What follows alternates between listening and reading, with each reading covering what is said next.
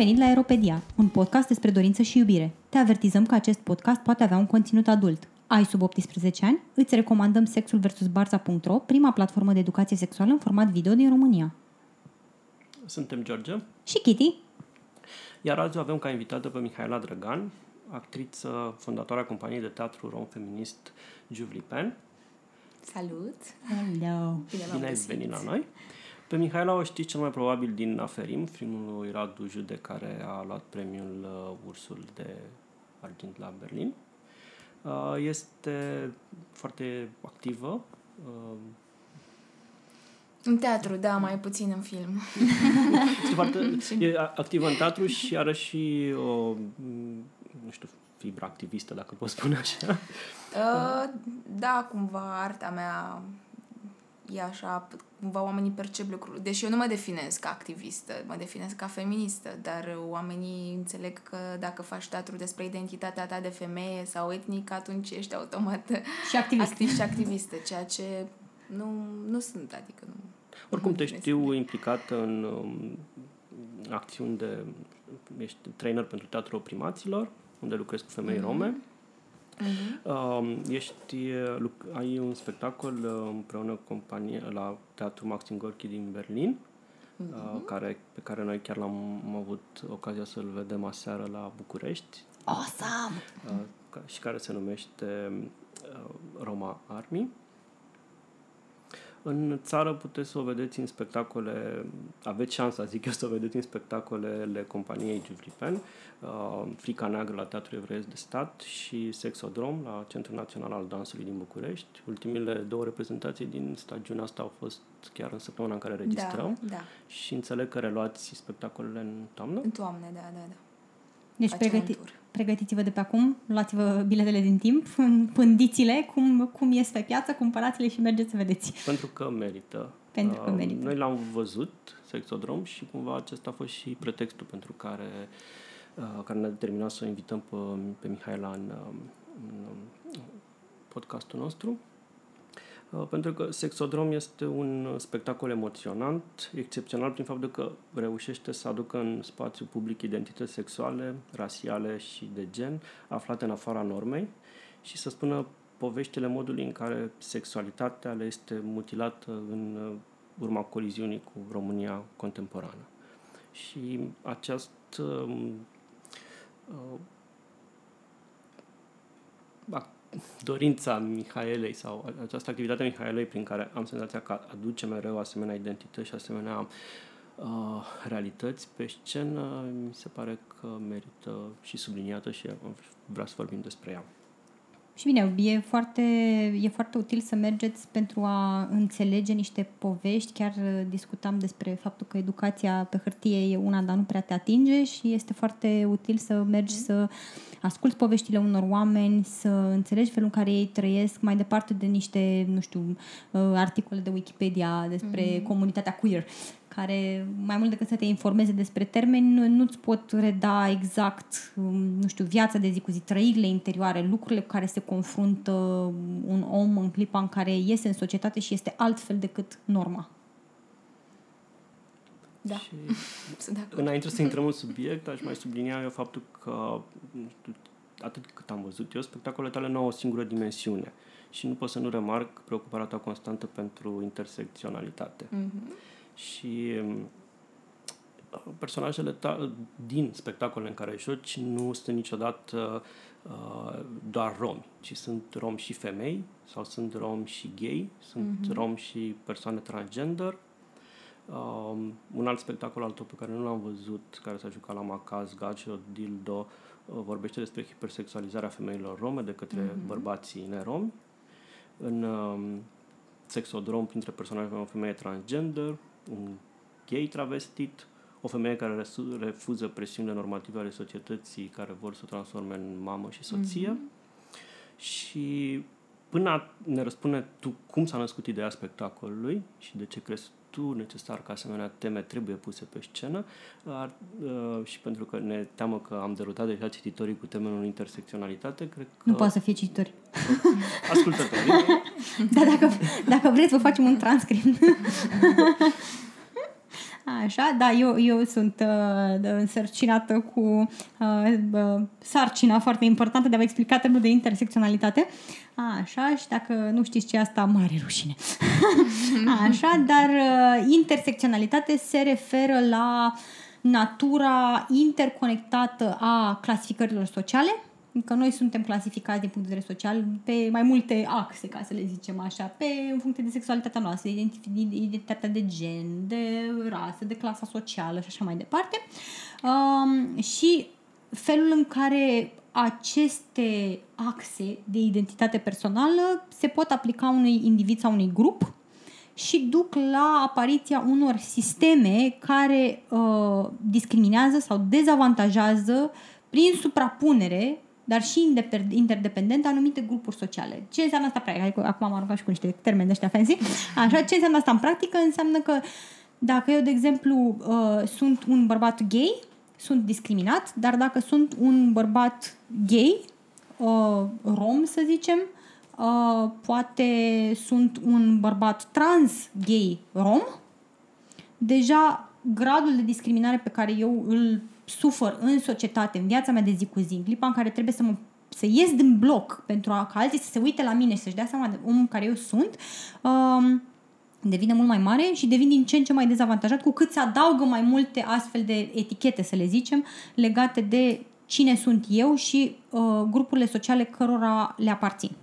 Și asta e o chestie de care oamenii adesea nu, nu sunt conștienți sau aruncă, nu știu, foarte casual, dar nu într-un mod empatic chestia asta cu a, dar nu poți să compar dramele oamenilor. Păi, bineînțeles că nu poți să compar dramele individuale ale oamenilor. Pentru fiecare drama lui e cea mai dramatică, ca să zicem așa, dar pe de altă parte nu poți să treci nici complet inconștient de faptul că alții chiar o duc mai rău decât tine mm-hmm. și cumva tu poți prin comportamentul tău ori să le faci viața mai ușoară sau să le faci cu atât mai grea, mai ales prin atitudinea astea blasate de gen, da, toată lumea suferă. Mm-hmm. Păi, da, evident, toată lumea suferă, dar tu ca, nu știu, bărbat uh, straight, nu o să ai mari probleme, nu știu, la locul de muncă, mai ales dacă bărbat, dacă locul tău de muncă e unul care este foarte male-oriented, dar ea să fii, nu știu, un bărbat uh, straight care vrea să lucreze ca asistent într-un spital. Și toată lumea te întreabă, păi, sunteți domnul doctor, nu? Păi nu, că ești asistent. Cum adică ești asistent? Păi da, eu sunt asistent. Și, deci, pentru fiecare, da, drama lui este cea mai importantă, dar cumva ajută să fim conștienți de faptul că există mai multe leere de discriminare care se adună și pot să îi dezavantajeze pe unii foarte, foarte nasol. Gata, am terminat cu intersecționalitatea. Deci... Și acum nu mai aveți nicio scuză să știți că nu, să spuneți că nu știți ce e termenul. Mihaela, cum s-a născut Sexodrom? Um, păi uh, ne-am dorit mult să facem un spectacol despre sexualitate și despre cum mișcarea MeToo nu a avut niciun impact în România și uh, cum nimeni nu a vorbit despre abuzurile sau hărțuirile sexuale din teatru. Uh, Um, și am vorbit cu Bogdan Georgescu, care e regizorul spectacolului și am spus, băi, noi la Juvlipen vrem uh, de data asta un spectacol despre sexualitate. E adevărat că și înainte cu alte spectacole ale noastre, amintit ca Jodildo, am uh, mai tatonat uh, aceste teme.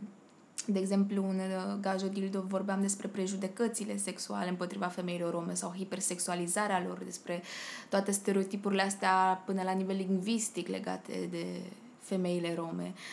Și uh, după aceea și în corp urban am vorbit despre sex work. Ne, ne interesează în general în compania noastră de teatru să vorbim despre teme care nu sunt abordate niciodată în teatru mainstream și să le aducem la suprafață și să vorbim așa cum spunea Kitty mai înainte intersecțional despre ele, adică din uh, uh, puncte de vedere Uh, mai complexe, adică din perspectiva noastră de femei, de rome sau prin prisma meseriei pe care o facem. Nu știu, mă refer la Antonella, de exemplu, care e o femeie da. transgender și este și sex workeriță, adică, apropo de intersecționalitate, ea este exemplu cel mai viu uh, de triplă discriminare da. și așa mai departe. Și um, uh, Sexodrom s-a născut uh, din, uh, din dorința asta de a vorbi despre abuzuri sexuale în primul rând, dar în același timp și din dorința de a ne de a găsi puterea să ne celebrăm sexualitatea și să, să creăm un empowerment pentru alte persoane care sau se pot regăsi în astfel de povești. Pentru că e imposibil, cel puțin ca femeie, să nu te regăsești într-una sau două experiențe de hărțuire sau abuz. Și atunci devine foarte clar cum uh, societatea are toate mecanismele astea care acționează atât de uh, de, de pervers cumva și te fac să te simți atât de nasol pentru că ești victimă și agresorul e pe poziție mult mai ok decât tine. Adică e mai ok să fii agresor decât victimă. E atât de oribil să fii victimă, e atâta stigmă și ești într-un denial continuu și atunci din uh, cumva am vrut să atingem subiectele astea mai, mai profunde, tot cercul ăsta vicios legat de ideea de a fi victimă, de ce, de ce că tot au discuția asta mereu, da, doamne, dar de ce nu se reclamă, de ce nu se duce la poliție, nu e atât de ușor, știi? Nu... Bine, e, e, eu întotdeauna am zis la chestia asta cu de ce nu se duc la poliție, știi? Și tot timpul îmi vine în minte ideea că tu ai un, uh, un bărbat cum este, de exemplu, nu știu, Harvey Weinstein, unde ai, unde ai like, zeci de plângeri împotriva. Omul era o legendă înainte mm. de mitu, se știa mm. ce face și în continuare ai oameni mm. care vin și zic, da, trebuie să-i mânjească reputația, mm. să-l distrugă. Mm. Da, ai, da, pentru că deci, totuși arta lui trebuie separată exact, de el și E de ăsta, cum îl negru, tipul de culoare, um, care este entertainer de copii, care avea 100, da. o listă de 100 de femei Cosby, Bill Cosby. Bill Cosby. Mm. O listă de 100 de femei care au reclamat faptul că au fost abuzate de, de către el în vari moduri, le droga, le, le pipăia, mm. le... și în continuare ai oameni care vin și zic, da, dar eu cred că e nevinovat. Știi? Și de fiecare dată când se întreabă ce, dar nu înțeleg de ce nu se reclamă. Mm. Mm. Pentru că și unul ca da. Bill Cosby, adică și când ești una dintre acele 100 de femei, ai o comunitate în preajma ta de 100 de femei mm. care au mm. suferit aceeași, același tip de victimizare pe care l-ai suferit tu și în continuare se trezește câte unul care zic, mm. a, eu cred că e bullshit. Da, da, da, da. Oamenilor le e foarte greu, se pare, să empatizeze cu poveștile astea. Și e nasol. De asta am vrut să facem spectacolul. Dar în același timp am vrut, uh, așa cum am spus, să fie și o celebrare a sexualității și să nu fie totul negru. Da, dar mi s-a părut că s-a, s-au îmbinat lucrurile foarte bine și recunosc că eu nu știam de campania și eu. Da, da, da, da. da. Deci am, am avut un moment de șoc în care am crezut că scaun, ca scaun pe spate. Eu ca, eu ca bărbat privilegiat am realizat tot la spectacolul tău că eu n-am interpretat până în momentul ăla campania aia ca o replică la mitu nu, nu s-a tradus A, în mintea, dar nu? nu s-a tradus mm-hmm. în mintea mea. Abia în momentul ăla what the fuck, dar, asta e o replică pe față da, la chestia da, da. asta. Da, și m-am total. simțit un pic prost că am dat două, trei like-uri. pe, pe bună. Băi, e bine, acum știi. Acum da. trebuie mers în istoria de Facebook și am like. da, unde eram? Iar, apropo de ce spuneați, tocmai veneam acum la înregistrare și ascultam un podcast uh, de Daily mm. care trata ultima acuzație de viol la adresa lui Trump pe care o okay. vânzătoare de la un da. super ma, ma, un magazin universal. E un magazin universal din Statele Unite, da. Din Statele Unite a făcut omul practic a violat-o și a ieșit din, din viol și râzând pentru că i s-a părut like era absolut șocată, traumatizată, mm. și în același timp what a story de spus prietenei ei și în același timp povesti prietenei, dar tu îți dai seama că ai fost violată, nu? Știi? Și erau, erau toate leerile astea și pentru ea, până în momentul de față, n-a existat opțiunea să reclame la poliție. Prietena i-a trimis-o la poliție. E Trump cum să reclame la poliție. Mm. Da. Nu e nicio șansă, da. Are atâția avocați, are atâtea chestii. Toată chestia asta era pe, pe granița asta între, între uh, flirt, like flirt nevinovat sau vânzătoarea care se face cumva plăcută client, da. uh, clientului ca să cumpere mm. și așa mai departe, până în momentul în care el transgresează bariera mm. și se auto-învinovățea și se auto-stigmatiza pentru chestia asta, încât nu, nu încăpea. Adică nu a fost o opțiune până, mm. până în mm. momentul post-MeToo și da, în momentul da, de acum da, n-a, da, n-a fost. Iar în, în 2006, când era în campanie, uh, n-a ieșit pentru că și-a dat seama că tipul ăsta de bărbat pe care îl va descrie ea, de om mm. care pur și simplu pune mâna și șea, nu face decât să-i crească notorietatea și renumele în, în, în, da, normal. în rândul votaților, mm. pentru că uite, așa face un bărbat adevărat, mm. nu? Mm. Tinde mâna și aceea da. lui. Trist. Și revenind, revenind că, na, ca orice bărbat, timp să monopolisesc discuții. Uh, revenind la uh, spectacol, pe mine m-a impresionat foarte mult ca și în uh, um, Roma Army.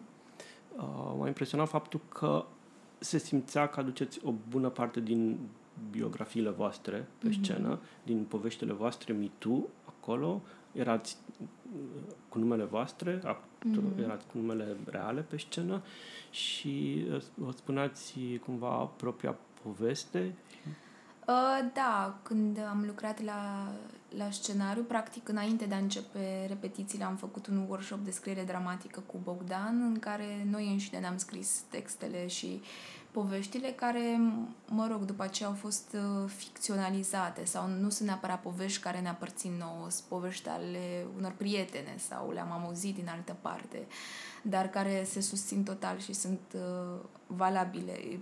Eu, cel puțin, nu sunt, uh, nu sunt uh, ca actriță, mie uh, nu-mi place foarte mult să șeruiesc lucruri foarte intime despre mine pe, pe scenă, personale, deși îmi place să vorbesc despre lucruri foarte provocatoare tot timpul și să mi le asum pe scenă, nu, nu, nu îmi place să, să dau foarte mult din experiențe umilitoare din trecut sau așa mai departe, pentru că uh, Uh, nu vreau, nu vreau lucrurile astea. Câteodată găsesc uh, o putere în a face lucrurile astea și asta e poziția actorului până la urmă, e tot timpul una de sacrificiu așa cumva. Uh, dar uh, în, uh, în uh, sexodrom m-am, uh, m-am simțit safe să, să ficționalizez o poveste reală care, prin care am trecut și uh, celelalte actrițe și Raj, singurul bărbat din, uh, din spectacol, să pornească la Care era un bărbat travestit. Care era un bărbat asta... travestit, care e un bărbat gay, da.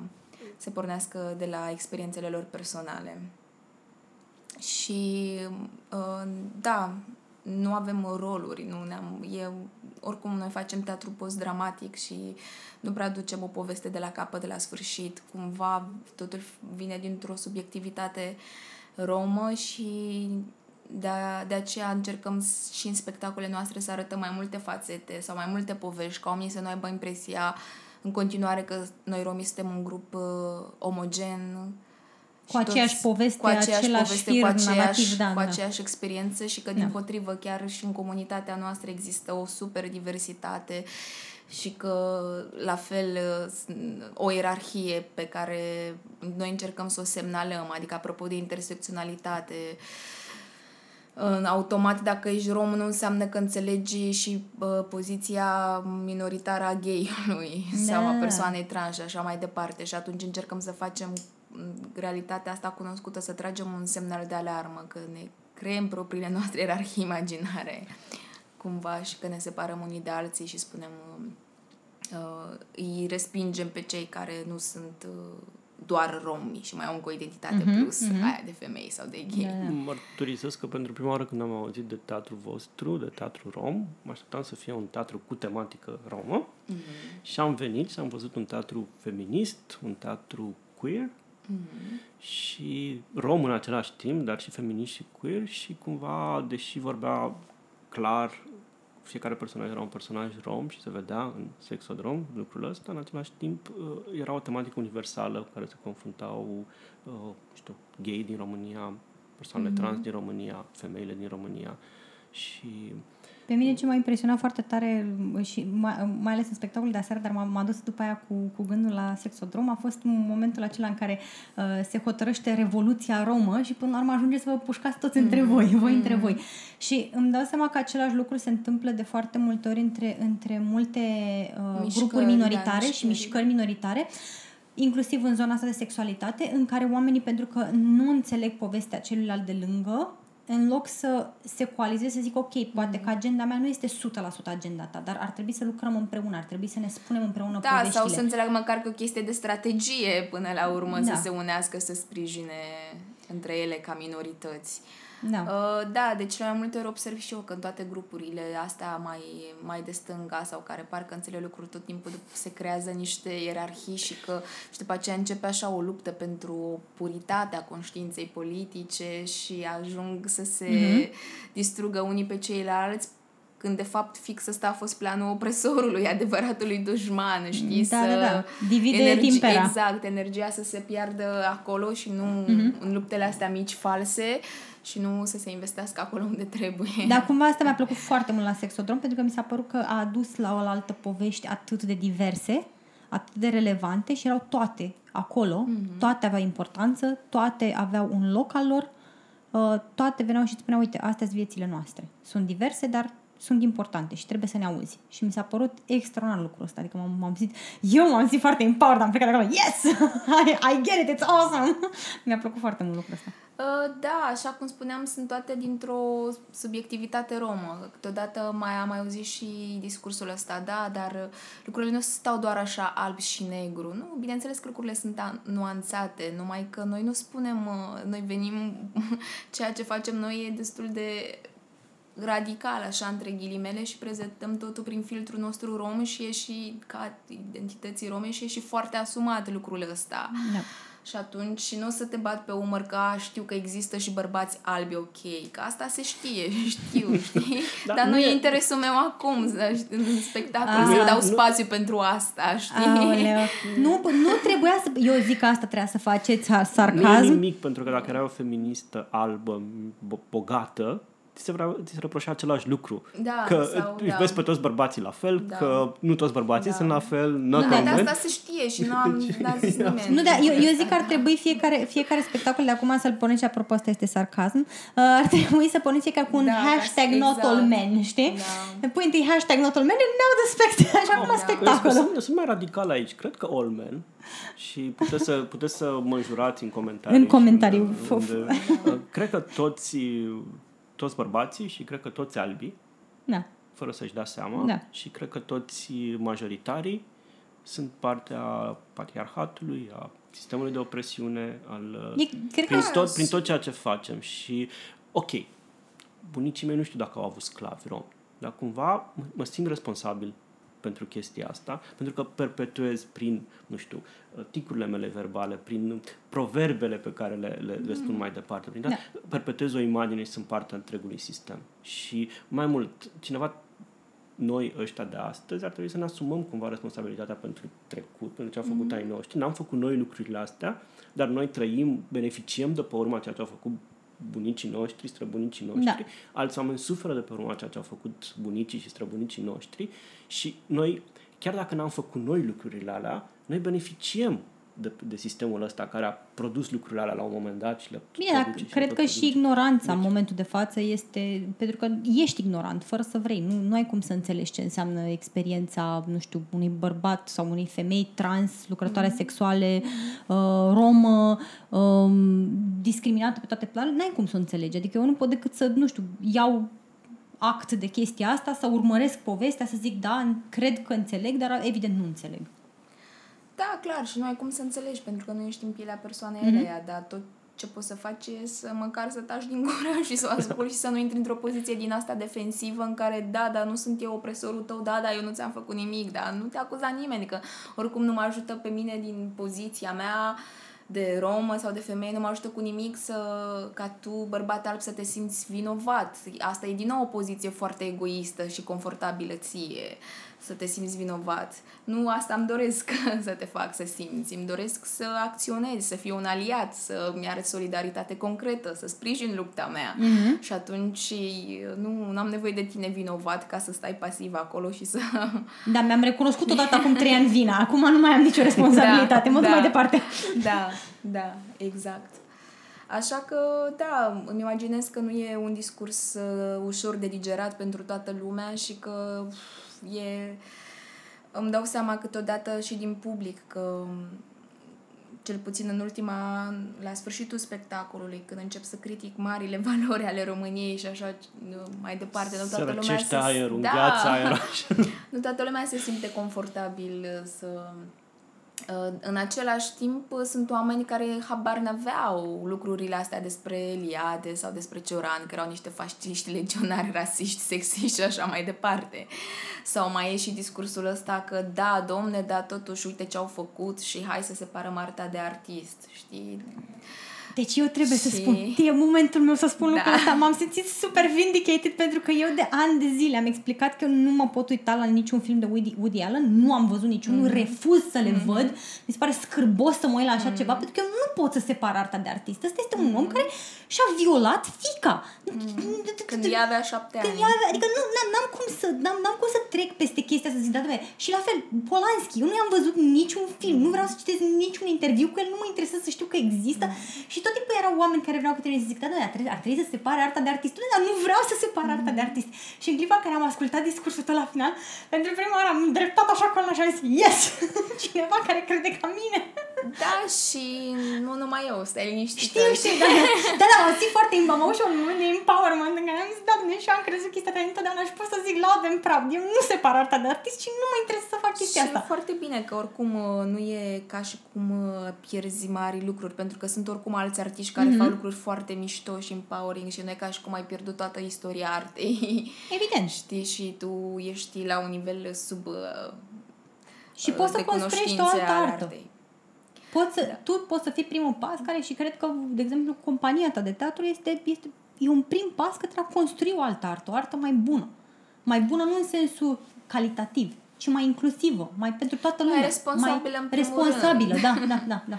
Cred că ăsta este cuvântul mai responsabil în primul rând, Mhm. pentru că uh, de fapt asta lipsește cumva în, uh, în arta mainstream din România cel puțin. Artiștii nu sunt responsabili și separă ceea ce fac ei sau ceea ce joacă rolurile lor de ceea ce, ce sunt ei, cine sunt ei Mhm. și nu, nu, nu e așa, pentru că e o responsabilitate în momentul în care tu livrezi un mesaj pe scenă știind că ai o audiență. Nu contează că ai o audiență de 100 de oameni sau de 500 de oameni, adică deja uh, răul e făcut. Da. Că ai, tu vii cu o putere pe care tu o folosești către Da, un scop clar, bun și sau manipulezi, și o irresponsabil. Da. manipulezi, da. în felul în care tu vrei. Mhm. Și cel puțin asta încercăm noi la Giuvlipen să fim uh, responsabile, cel puțin cu mesajele pe care le livrăm. Și nu e ușor, adică cumva pot uh, să înțeleg când actorii sunt defensivi, că nu, nu e ușor, adică și pentru noi a fost uh, o experiență și am învățat de-a lungul timpului, a, tot anii ăștia, cum să ne modelăm discursul sau cum să-l facem cât mai responsabil, mai ales când vorbești despre experiențe identitare. Și de asta noi niciodată, de exemplu, nu lucrăm cu teatru documentar și nu luăm interviuri altor romi să le spunem poveștile în teatrul nostru. Pentru că nu ni se pare etic, în primul rând, să noi să vorbim în numele lor pe scenă, putem să ne inspirăm de acolo sau și să ficționalizăm mai departe sau așa, mai, dar nu, nu o să iau să cuvintele omului să mi le pun eu în gură. O, pentru că știu că persoana aia e clar mai vulnerabilă decât mine și eu sunt într-o poziție de putere fiind artistă și având o scenă și având o audiență. Mhm. Și atunci, uh, de exemplu, greșeala asta am reparat-o. Dacă la început am făcut un spectacol de teatru documentar, acum nu mai facem niciodată.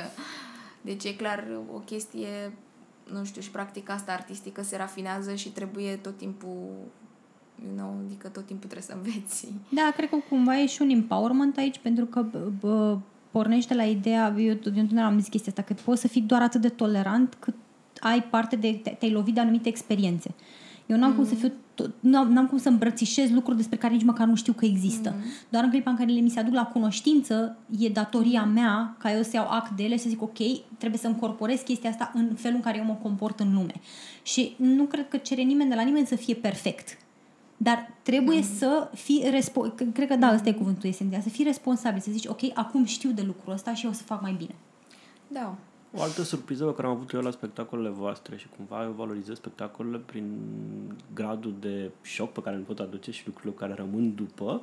Și ăsta e încă unul dintre ele, faptul că am rea- abia atunci am avut revelația faptului că tipul ăsta de discurs lipsește din restul teatrului de la noi. Mm-hmm. Nu găsești un discurs despre, cum spuneam și la început, despre identitate, nu găsești un, un, res- un, un discurs atât de asumat despre, uh, nu știu, uh, abuz, Identitatea discriminare, sexuală, identitatea și- sexuală, identitatea etnică Da. și și uh, vi se pare că aveți un, sau nu v-ați gândit la asta, nu știu, că aveți un, că formați o scenă că ți, că ți repugnă ție termenul de activist, formația, for, uh, că formația o scenă și cumva formați curent, puneți bazele unui curent, sunteți un fel de pionieri uh, în zona asta. Cred că creăm o mișcare, clar, dacă pot să să nu fiu modestă puțin. Poți, da, da, da, poți, poți, încurajăm, încurajăm. Cred că da, o mișcare oricum uh, s-a creat din momentul în care noi ne-am înființat și au început să apară și alte spectacole despre identitatea romă sau despre uh, de gen. Uh, cred că oricum mai, mai erau, uh, mai sunt și alte companii independente care fac cumva aceeași muncă ca și a noastră, dar mă rog, atât că le permite și lor experiențele, apropo de, da, știi, da. pot să vorbesc despre fix experiențele mele. Da. Și acolo aia mi-e limita. Uh, și da, clar uh, ne-am clar n-a fost ușor nici pentru noi, credeți-ne, că să vorbești despre sexualitate și după aceea să te expui, mai ales ca femei, ca femei rome, uh, n-a fost tot timpul ușor, adică am primit o grămadă de hate speech inclusiv din comunitatea romă, de la activiști sau romai conservatorii, și n-a fost ușor la început, dar noi ne-am asumat de la început lucrurile astea și am spus, băi, uh, practica noastră artistică s-a dezvoltat odată cu uh, Uh, feminismul nostru sau cu activismul în ghilimele, că deși nu ne considerăm activiste, cumva noi uh, uh, nu vorbim așa din uh, a, pur și simplu din nimic, adică tot timpul, așa cum am spus, ne rafinăm discursul uh, politic, citim lucruri, ne inspirăm foarte mult din mișcarea Black Feminism, vedem ce mai scriu de acolo feministele, deci Uh, ne punem probleme tot timpul și da, cumva discursul ăsta a fost asumat de la început, știam că o să fim așa hăituite, dar în același timp știam că trebuie să avem coloană vertebrală și să rămânem fidele și oneste principiilor și credințelor noastre și că asta e, e mai, cel mai important lucru pentru noi, să, să, să ne păstrăm uh, oneste cu noi înșine și cu principiile noastre și să nu facem compromisuri. Uh-huh. Și în final lucrul ăsta cred că a fost bun, pentru că cumva oamenii au avut nevoie de curajul ăsta nebun sau să se inspire din curajul ăsta nebun sau să-și ia puterea alte femei din, mm-hmm. din asta. Chiar dacă nu la început poate nu ne-a fost ușor să fim înjurate pe toți perenții Facebook-ului, de exemplu. Acum nu ne mai interesează, clar, acum suntem la un alt nivel, acum suntem, a, ați crescut tărică, a, ce bine, lasă, înseamnă că îl preocupă. Da, bine, cred că și asta da, este un punct. E un pas pe care îl faci, adică e, în prima fază e foarte dificil să te confrunți, mai da, ales când da, nu te mai da. confruntat cu astfel de da, hate. Da, da, da. Și să ai atât atenție în da, da, da. persoanei tale sau cineva să-ți așa, să-și facă niște povești despre sexualitatea ta sau cine ești tu sau știi? Chiar, chiar, chiar, era, chiar era una dintre întrebări, pentru că pe de o parte pe care era curios de cum gestionezi conflictul ăsta, că pe de o parte îți exprimi identitatea de rom, care e o identitate totuși conservatoare cumva și expresia unei, unei, unei E percepută, percepută ca și conservatoare. Nu, eu nu cred că este identitatea romă una conservatoare. Și da. identitatea queer, sau vorbești despre identități queer da. și lucrurile astea sunt pot părea cel puțin și îmi dau seama că mă înșel din ce îmi spui tu acum, pot părea în coliziune și eram curios cum le gestionezi în momentul în care te întorci în comunitate la oamenii pe care cumva îi reprezinți, dar care poate nu sunt confortabili cu o parte sau cu alta identității tale. Păi, uh, nu știu, e greu tot timpul și cumva uh, oamenii încearcă cumva să ne separe de celelalte identități ale noastre și să ne ia, de exemplu, în comunitățile mai conservatoare, inclusiv în cea mișcare activistă sau așa, uh, au venit la spectacolul despre Holocaust, la Frica Neagră. Nu o să vină niciodată la Sexodrom. Deci le-am spus, domnule, nu e un spectacol despre sex neapărat sau nu e pornografic, nu e nimic, e despre abuzuri sexuale. Dar numai ideea că se numește Sexodrom e too much pentru da, ei. Da, da. Și vin selectiv la spectacole. În funcție sau, de ce da, pot tolera, Da, nu? da, exact. Așa că, da, Mm, deși noi le repetăm, cumva cred că în, mai au nevoie de timp. Eu asta cred tot timpul, că oamenii ăștia mai au nevoie de timp să vadă că asta e o normalitate până și ceva ce e absolut acceptabil. Și cred că Uh, unii dintre ei chiar ar vrea să vină, dar le e rușine așa, dar ce să creadă cu tare prietenul meu dacă o să mă duc la spectacol, știi? Da, da, da. Și cred că mai e nevoie de niște timp ca lucrul ăsta să devină, știi, să foarte se, să normal. se și sedimenteze ideile la Da, nivel social. Adică cred. eu mă gând, chiar vorbeam în episoadele anterioare și am vorbit în episodul anterior despre uh, primele Pride-uri pe care mi le aduc aminte foarte bine, că îi vedeam, eram mutată în București și m-am dus să văd. Nu am participat în Pride, dar mă mă duceam să văd. Și, mă rog, pot să recunosc că eu mă duceam foarte mult din distracția de a vedea pe aia de la noua dreaptă cum își luau bula în cap de la poliție. Stai să mai, să mai întâmplă. Așa. Uh, și um, um, țin minte atunci cât de anormal părea, părea lucrul ăsta. Adică erau oameni care de la balcoane încercau să arunce chestii în către participanții mm. la Pride. Mm. Era at- atâta poliție, mm. jandarmerie, toată lumea care încerca să apere o mică paradă de Da, câțiva zeci 50 de, de oameni. oameni, probabil, și da. acum avem pe calea victoriei 8.000 de participanți mm. care celebrează, mm. totul e foarte colorful, Sau chiar open. 10.000 după unele Sau surse. chiar 10.000, Și celebrează și tot e, e foarte normal. Și asta într-un interval de 10 ani. Adică nici n-a luat atât de mult timp pe cât tindem noi să credem că ar trebui. Chiar e intervalul, dar da, cred că e un timp care necesită pentru sedimentarea unor idei și ca ele să devină o normalitate în public. Să zici, bă, da, asta e nu, nu, nu normal. Da, și în ok. același timp trebuie, suntem, trebuie să stăm tot timpul precaute și precauți, că mi se pare că asta timpul nu e neapărat uh, în favoarea noastră sau nu spunem că în viitor lucrurile vor deveni din ce în ce mai bune și observăm ba potrivă că mișcării fasciste se întorc la putere și e așa un ciclu care e foarte, foarte dubios și apropo de, de gay și de, de normalitate așa asta, adică inclusiv înainte de nazism, adică era în, în Berlin era o normalitate Da, da, da, da. Queer și așa mai departe și ceea ce n-a însemnat că Holocaustul n-a fost posibil și persoanele gay Eu cred că puse toate... în lagăre. Da, eu cred că toate revoluțiile astea vin cu un back and forth, adică mm. se fac doi pași înainte, mai faci un pas înapoi, dar tot timpul se mișcă în direcția corectă. Sau, mă rog, poate asta vreau eu să cred într-un mod naiv și idealist, dar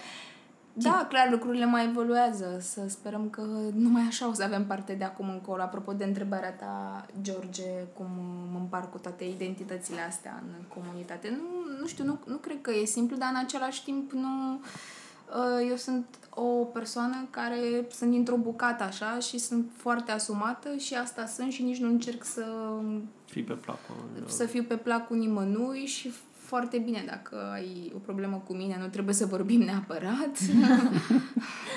nu am, nu încerc pe nimeni să conving uh, de nimic și nici nu încerc să ascund nimic, adică nu știu, și am și noroc ca eu în familia mea să am uh, familia mea să fie foarte suportiv cu mine și cu munca pe care o fac eu și pentru mine e de ajuns.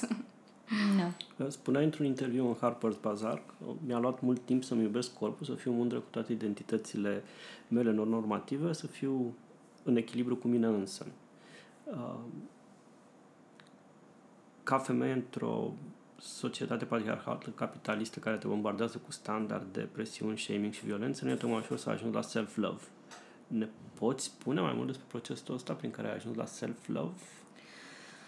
Uh, Da, și cred că cumva arta și teatru m-a ajutat și să fiu, să am norocul ca să am prieteni foarte mișto care să fie din comunitatea queer sau feministe. Pentru mine a fost uh, o totală inspirație, adică îmi amintesc că primul meu contact cu feminismul a fost când am cunoscut niște feministe rome, rome care aveau un ONG, Eromnia, și uh, apropo de intersexualitate, pentru mine era foarte greu să-mi privesc dimensiunea de gen, pentru că o aveam pe asta de etnică care mi ocupa tot timpul și toată viața.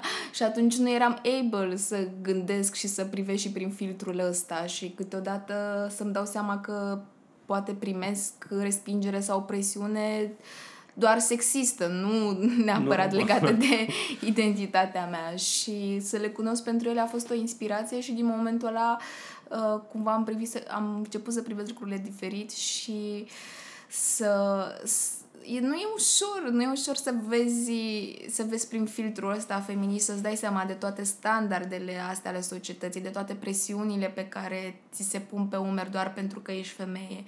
Și pe mine, cel puțin, feminismul m-a ajutat să scap de toate presiunile astea și să mă accept pe mine, să-mi placă de mine și să, să găsesc putere în ceea, în ceea ce sunt. Și da, nu a fost un, un proces ușor, dar am ajuns acolo și sunt mândră de mine. Da, cred că, că și cred că și, adică feminismul ar, poate, fi, poate să fie foarte empowering, chiar dacă la început cred că e scary când te confrunți cu el ca și concept. Pentru multă lume cred că e scary pentru că cumva înseamnă să și vezi niște realități pe care poate că toată preferi să le ignori. Prefer să le clar, să fii în denial. Zici, și noi lasă, avem, că nu e atât de noi grav. avem acest instinct Da, de da, asta da. negare, adică ăsta e primul nostru Păi instinct femeia de a ne e, nega. trebuie să fie cu minte, Da. la locul ei, trebuie să fie pleasing, să nu facă Da. big fuss și așa mai departe. Da. Și apropo de feminism, știu că probabil e cea mai frecventă întrebare care ți s-a pus de când ați fi înființat teatru. Ce înseamnă Juvlipen? Noi Da. știm, dar ascult, ascultătorii și nu cititorii, ascultătorii noștri nu știu, prin urmare. Da.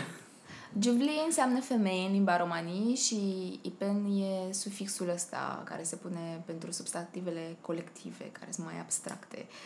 Și noi mai avem și un concept în uh, cultura romă, așa, nu știu cine l-a inventat, care se numește romanipen, care nu-mi place în mod deosebit, că e vorba despre toate elementele culturale, istorice, care te fac pe tine să fii rom, cumva. Și noi am venit cu Juvlipen, care poate să însemne feminism în limba romanit, că ne doream un cuvânt uh, special cumva, așa cum femeile de culoare n-au mai vrut să se numească feministe și au, au inventat womanize și umanism, nu? Mhm. Da.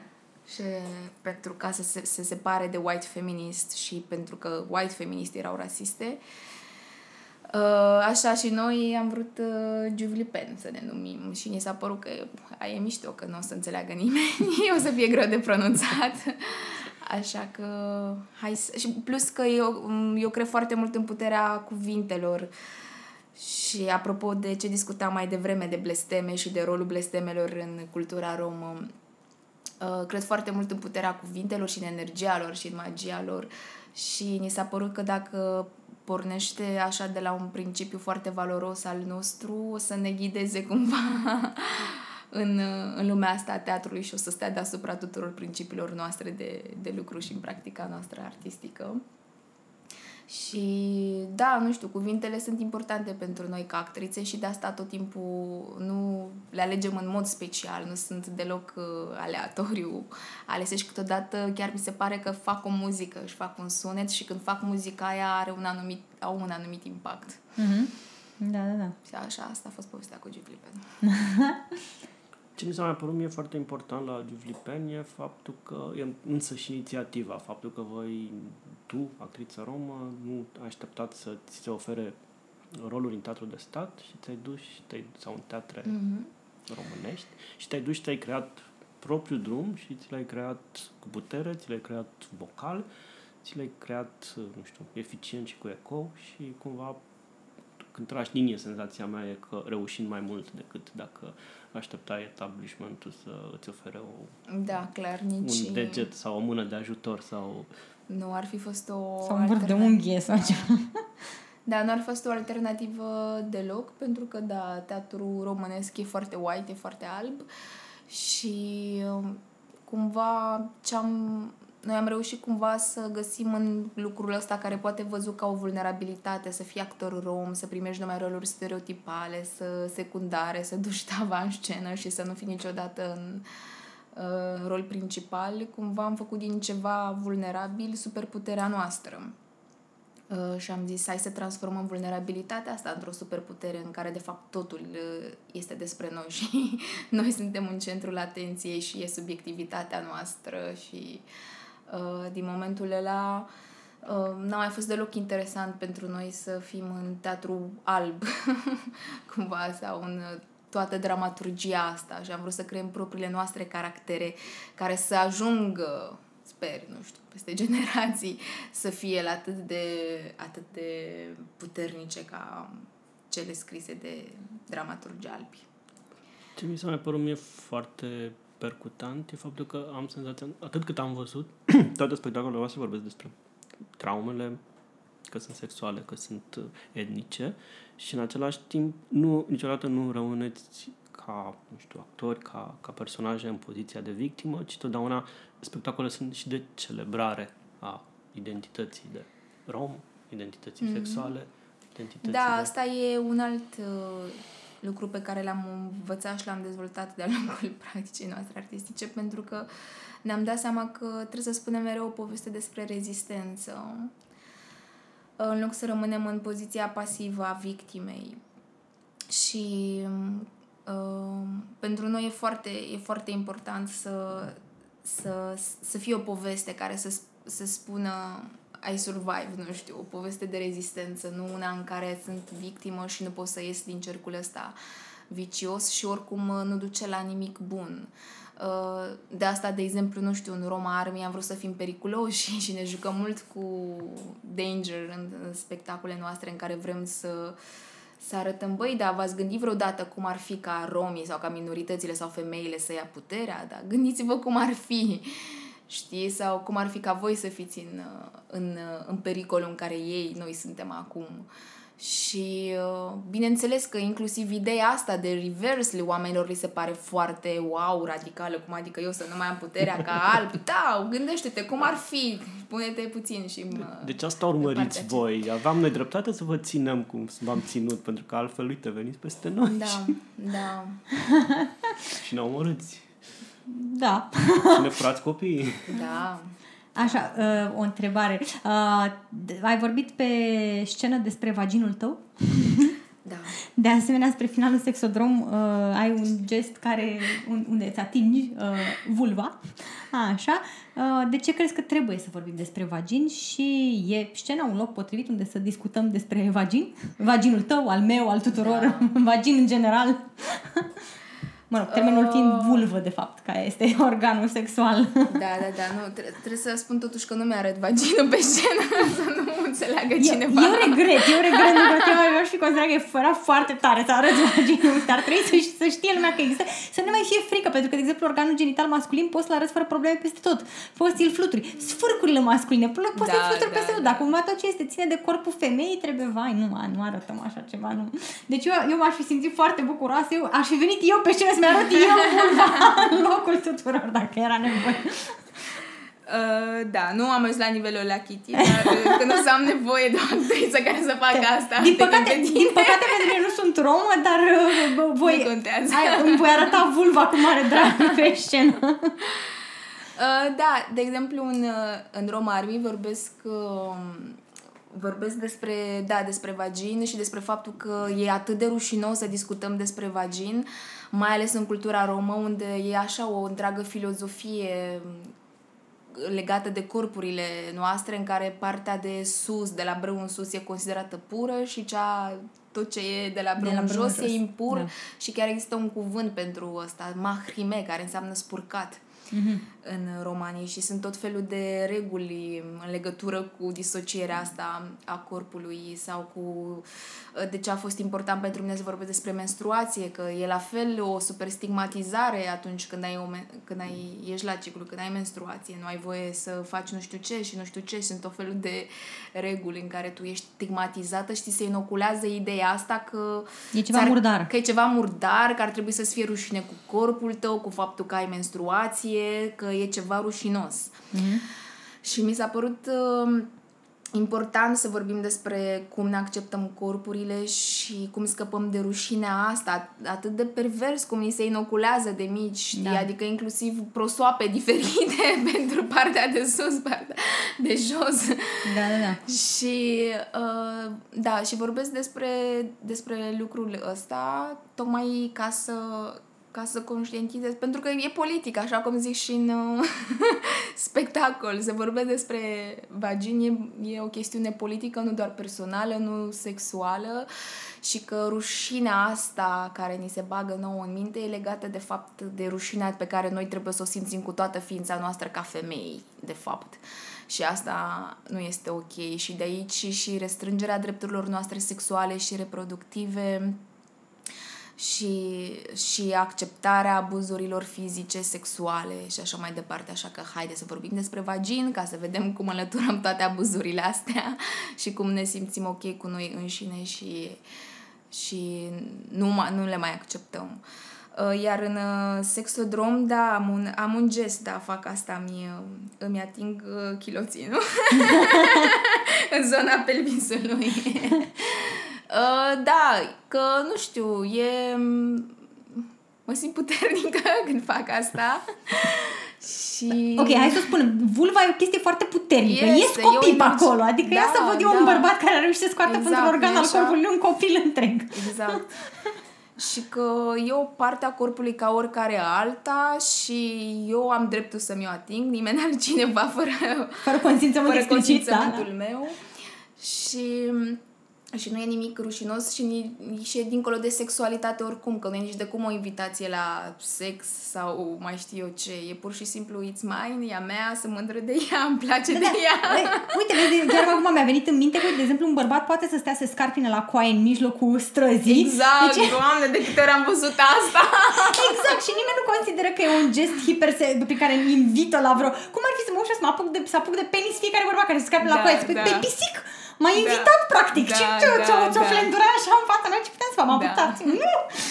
Exact. Eu, ca bărbat, am rămas impresionat. Mi s-a părut din nou un lucru puternic în piesa asta și un gest puternic de, nu știu, asumarea feminității și de celebrare și de eschibare într-un fel care cumva până acum părea rezervat doar bărbaților, nu femeilor și femeilor niciun caz pe scenă.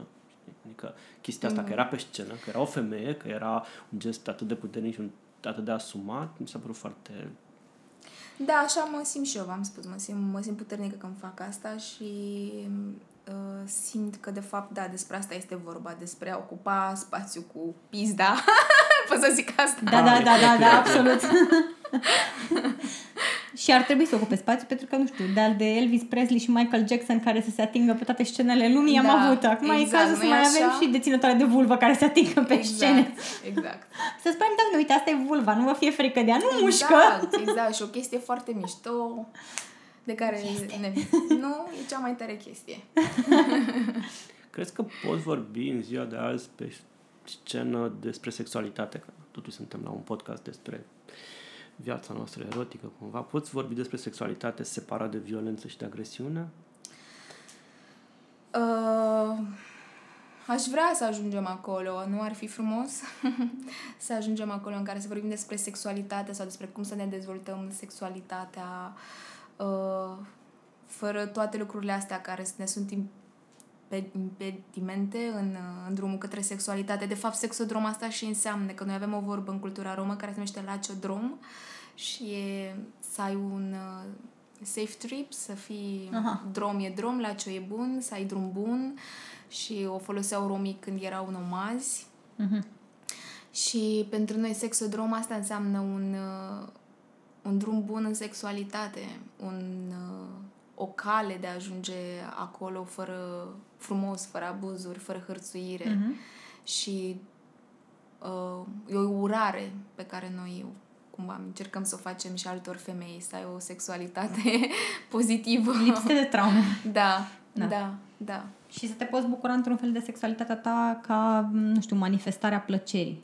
Dar, din Da. păcate, da, societatea de astăzi nu prea îți oferă multe Da, oportunități. clar, și ăsta este un, uh, un subiect, știi? Adică de ce e atât de tabu să discuți despre sexualitatea femeilor sau despre plăcerea sexuală a femeilor, că de fapt uh, uh, nu faci decât să perpetuezi relațiile astea super uh, de putere patriarhale în care de fapt sexul e doar pentru bărbați și pentru plăcerea lor și niciodată pentru, știi? Da. Sau chestia asta că Uh, de exemplu, lesbienele nu sunt luate în considerare s- s- pentru că, de fapt, ele nu fac sex, că nu există niciun Da. da. penis la mijloc, știi? Și atunci nu e sex ăla, știi? E o, e, E- o prostie, știi? De asta pe oamenii, pe homofobii, uh, îi enervează bărbații gay cu femeile lesbiene au fantezii, ok. Da, Da, da, Acolo da, da. nu e sex, se prostesc ele, știi? Nu sunt luate în considerare. Eu, eu, eu tot zic de vreo 2 ani de zile că vreau să pornesc o campanie în preajma Valentine's Day. Știi că de obicei de fiecare dată când vine Valentine's Day sau aniversarea cuplului, bărbatul încearcă, bărbatul heterosexual și cisgender încearcă să-și convingă partenera să facă sex anal. Asta este holy grail-ul sexului. Așa și am zis că de, de, de câțiva ani și să mor că o să fac anul viitor, vreau, vreau să fac o campanie pe care să o promovez la nivel internațional de toate grupurile pe care le cunosc din întreaga lume, să avem o săptămână de sex fără penis. Wow. O săptămână întreagă în care oamenii să trească să exploreze sexul care nu include un penis. Pentru că de fiecare dată când discutăm de sex, cumva mintea omului trebuie Da, să fie un da, penis da, care penetrează da. ceva. Ceva se Da, întâmplă da, cu un da. penis. Și, dom'le, sexul se poate petrece și în afara unui penis. Chiar nu este necesar. Și chiar bărbații pot obține plăcere în afara penisului lor. Și mi se pare că îi dezavantajează și discriminează chiar pe ei, pentru că bărbatul heterosexual și cisgender, în general, nu știe să-și exploreze restul corpului. E educat de către societate că el e penisul lui și penisul lui este el. Și atât. Și te duci și zici, ok, dar ce-ți face ție plăcere? Păi, penis! Păi da, da, ok, departe de că nu îți place să fii atins. Penis! ok, dar ce ai vrea să simți? Penis!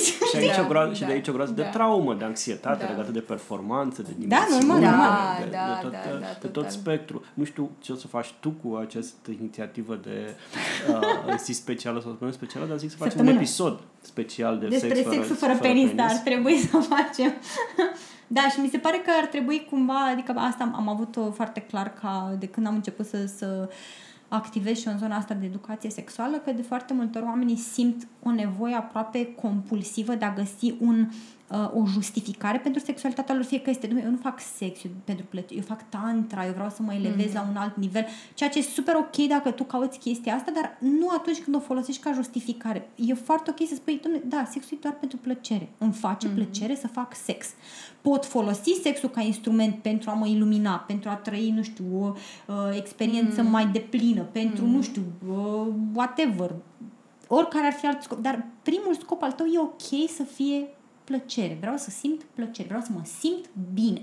Vreau să am un orgasm și nu Nu ar trebui să fie o trebuie să chestie... ne fie rușine Dar de nu ar trebui să fie o asta. chestie Da, rușinoasă. da, oh my da, god, îmi da. doresc un orgasm, ar trebui să mă ascund într-un Da. dulap să nu mă găsească nimeni acolo.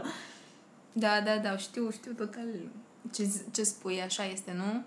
Mai, mai ales în ceea ce le privește pe fie- femei. Femei, adică da, le e normal, rușine normal. să spună că e vreau. nasol, da, să simți plăcere, știi? Ca și cum nu ai merita asta, trebuie să fii pedepsită tot timpul. Da, Ești da, da. curvă dacă simți plăcere, dacă îți place, nu trebuie știi? să-l dorești prea des, trebuie să Da. spui asta direct, Da, adică de fapt da. trebuie să cauți dragoste, știi, femeia cu, cuvincioasă, nu Exact. exact. caută casual sexy, aș dorește Exact. doar um, căsătorie și copii. Da. Și sexul e doar pentru bărbați. Doar ei să simtă tot. Nu. Deci, nu, nu, vulva. E- Sexul este pentru vulva. Deci, zic să încheiem în această notă feministă și lipsită de penis. Cred că e cel mai bun mesaj. și îți mulțumim că ai fost alături de noi. Îți mulțumim mult. Și, Mulțumesc că m-ați uh, invitat. keep going, să faci ceea ce faci pentru că e important și pentru că ne spui și ne luminezi cu privire la o mulțime de lucruri față de care eram ignoranți. Și o spun sincer. Adică, Am fost Kitty și George. și ați ascultat Europedia.